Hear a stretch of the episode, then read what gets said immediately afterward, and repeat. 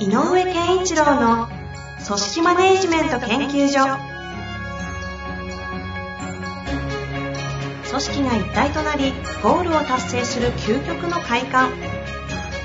上場企業から中小企業まで延べ200社以上の支援を行った井上健一郎が組織人に関するあらゆる問題を分かりやすく解説します。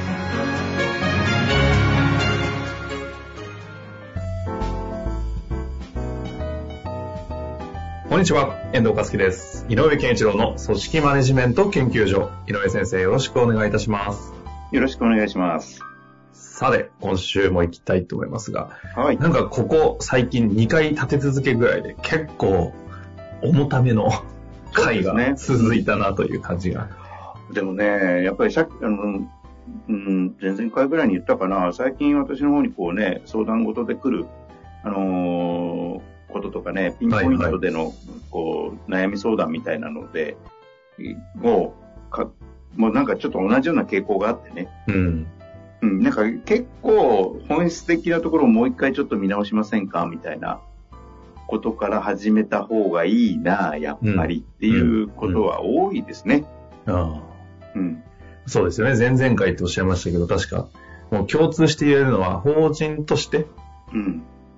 一つの法人格としてどこへ向かっていくのか、何を目的としているのかというのを、なんか問われているとしか思えないような、そう。こう、問題がいろいろ浮上しているよねっていう話が前々回だったんですよね。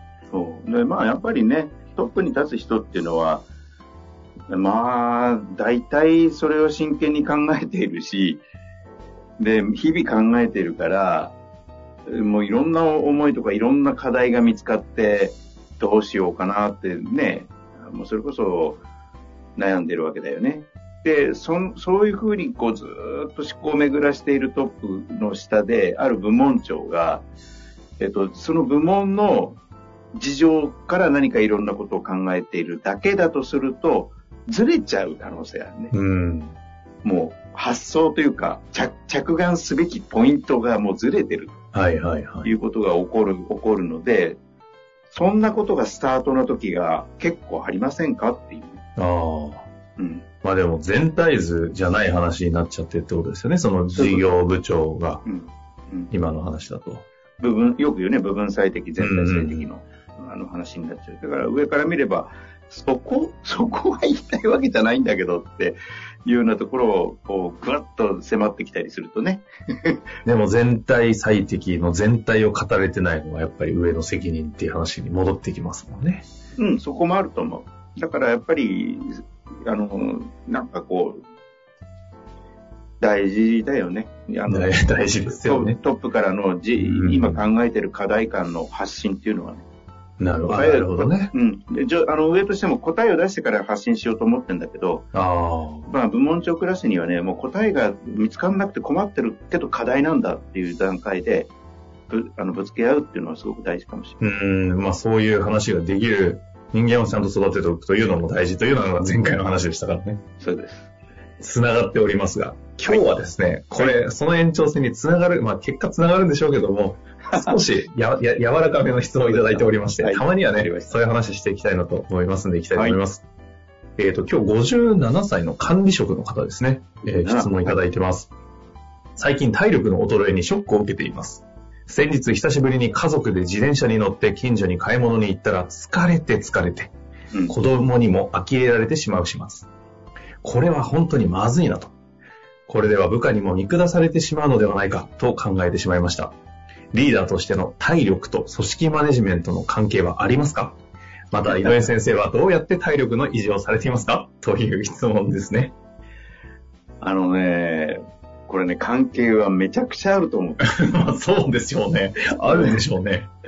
あの、やっぱりね、あのー変な話、立ち姿が凛としてなかったらもうアウトだよねぐらいのところってあっていて、はいはい。うん、やっぱり、その、変な話、例えばだけど、あの、ちょっと違う話かもしれないけど、例えば飛行機乗っててね、こうガーンって揺れて、あの、気流に、あの、の悪いとこ通ってますけど、あの、飛行には、えー問題ないのでご安心くださいって落ち着いて機長からね、機内アナウンスが来ればさ、はいはいはい。おいいなって、ああ、そうかって思うけどさ、ちょっとこ声が震えたりでもしてたらさ、大丈夫ダメって思うじゃない？そうね。確かに。うんそれは何かっていうと、こ声の、あの、声色、声のトーンを聞いているわけで、うんうんあの、話の内容を聞いてるわけじゃないよってことでしょ。うんうんだからやっぱり人間も同じで、何を語るか何を言ってるかも大事だけど、もちろんすごく大事なんだけど、うん。はい。あ、この人が言ってることは確かそうだなっていう雰囲気を醸し出すっていうのは最も大事だよね。はいはいはいはい。うん。ななんか、で、あ、この人はちょっと本当にちゃんと物事に向き合うし、えっ、と、自分も整えてるし、で、いざとなると、お、早いな、走るの、みたいなね、ぐらいの姿を見せといた方が、えー、なんていうのかな、い余分なマイナスう演出をしなくていいっていうの。まあ、まあ、演出じゃないな。マイナスなその印象を与える必要はない。からね。だからそこ、あの、体力は非常に大事ですよ。うん。で、僕なんか、あの、まあ、あの、できるだけ歩くようにはしてるし、で、そんなに無茶な、例えば筋トレやってるわけでも、あ、無茶じゃない、無茶っていうわけじゃないな、筋トレがね。えっ、と、すごい負荷をかけて、えっ、と、鍛えてるわけではない。うんうんうん。でも、まあね、よく、よく出る、ゴルフ、ゴルフなんかでも、最近ゴルフ場行けばカートでみんな移動するんだけど、まあ、ほぼ乗らないしね。うん。で、歩く。え、それは井上先生が？うん。おー。ずっと歩、できるだけ歩くよ すげえぐ、いきなり具体的な話になりましたね、今。そうで、いや、おこの坂さすがにしんどいなって思ったりするけどさ、でもね、あのーすぐ乗るそういうってこと話。すはいぐやめる。みたいなね。よくあるじゃないあの、エスカレーターのあ乗りたいけど、ちょっとここは階段登ろあう。そんなことの繰り返しだと思う。あ、はいはい。だから、あのね、えっ、と、自宅での仕事が増えちゃったから、僕と北も歩きに出ますよ。へえう。ん。あの、やっぱり、えー5キロとかね、歩くようにしたりとか、うんあの、それは、あの、してます。なるほどねう。ん。これあの、どこに踏み込めばいいかわかんないですけど、まあ、関係性はあるでしょうというのを、もう、おっしゃおっしゃる通りだなっていうのを思ってるし、この方も思ってるから聞いてると思うんですけど、な、なんですかね、なんか、ど、体力というか、でも健康でありゃいいって話でもないじゃないですか。あのね、多分ね、57ぐらいで、え本当に実際に体力の衰えっていうのは、あの、あるんだけど、うん。でも、どっちかっていうとね、気力なんだよね。ああなんか話戻しちゃいますけど、井上先生57歳の時僕多分お付き合いあるんですよね。超元気でしたよね。いや、すっげえ覚えてる。この人、いつ、てか飲みも終わんねえし、で一番元気みたいな。タンバリン一番叩いてっけど、みたいなでそ、そんな、そんな感じがしたんで、めっちゃ元気っていう。まあ、未だにもその体力あると思うんですけど。うん。だから、なんかこう、えまあ、でそういう意味で言うとあれかもね、あの、気分を高める、なんかこう、えことを手、なんかこう取り入れといた方がいいのかもね。うん。うん、遊び感覚でも何でもいいので、自分がはいはいこう、こうぐっとこう意識が高まるというか気が高まる。いや画面はー気力ね。うん。で、あの、なんかそういうね、ぐーってこう集中したり真剣になったりするようなこと、あの、本気で向き合う、ややるようなことうんっていうのを持ってると、やっぱり違うんだよね。うんうん。で、50、ちょっとこれ仕事の話に戻すと、50代前半を過ぎたあたりから、多くの場合、管理職で、で例えばだけど、えっ、と、課長とか部長でいいんだけど、はい。次のステップに行く、行かないでそのまま同じ立ち位置にいたりすると、うんうんうん。慣れも出てくるし、で、逆に言うと、例えば60歳定年だとすると、あと何年だな、みたいなカウントダウン的な思考も入ってくるので、はいはいはい。仕事場でめちゃ真剣に本気で自分がこう燃え上がるみたいなことっていうのが、えっ、と、なくなってくるの。ああ、なるほどね。あ、じゃあサボってんのかっていう意味じゃなくて、できちゃうのよ。はいはいはいはいはい。うん、今までの経験則の中で。なるほど。だからこう、新たな100%、120%力出すっていう場が、というか意識もなくなってきちゃうってことですね。例えばだけど、あの、この方の57だけど、急にね、あの、もう一段上の役割ついたら、これは燃えなきゃいけないので、自分の力を最大限出すっていうことに向かうから、うん。多分ね、あの、体力も、その、それにつくような、えー体力が衰えたと感じないような気力のあり方でいられるんだと。なるほど。うん。あだからまあ、仕事の場面ではそういうことが多くなるので、だったら、それはそれでもしょうがない部分があるから、やっぱり、うん自分がその真剣に取り組んで何かマジでやるぞっていうようなモードになるものを見つけるっていうのは大事かもしれない。なるほどですね。でもそうですよね。なんか体力を目的につけるものでもないですもんね。うん、そう。何のためにですかって言ったらやっぱりね。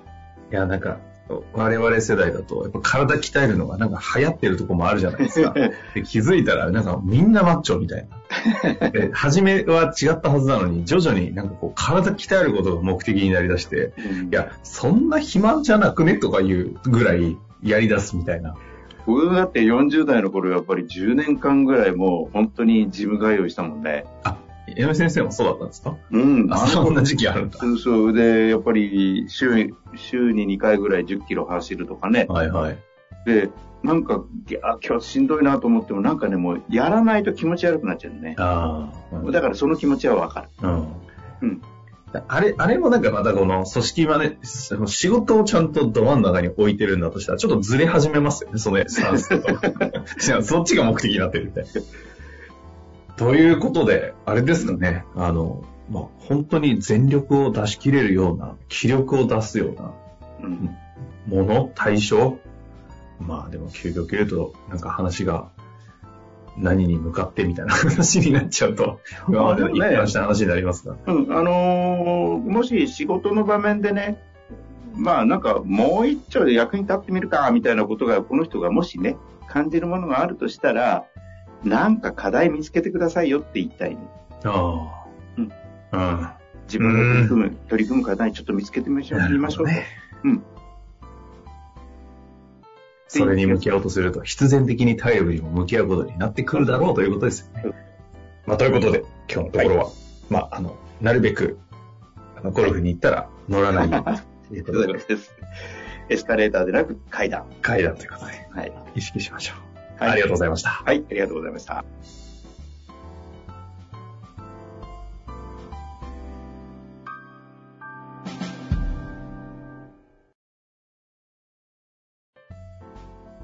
本日の番組はいかがでしたか？番組では井上健一郎への質問を受け付けております。ウェブ検索で井上健一郎と入力し、アカラクリエイト株式会社のオフィシャルウェブサイトにアクセス。その中のポッドキャストのバナーから質問フォームにご入力ください。また、オフィシャルウェブサイトでは無料メルマガや無料動画も配信中です。ぜひ遊びに来てくださいね。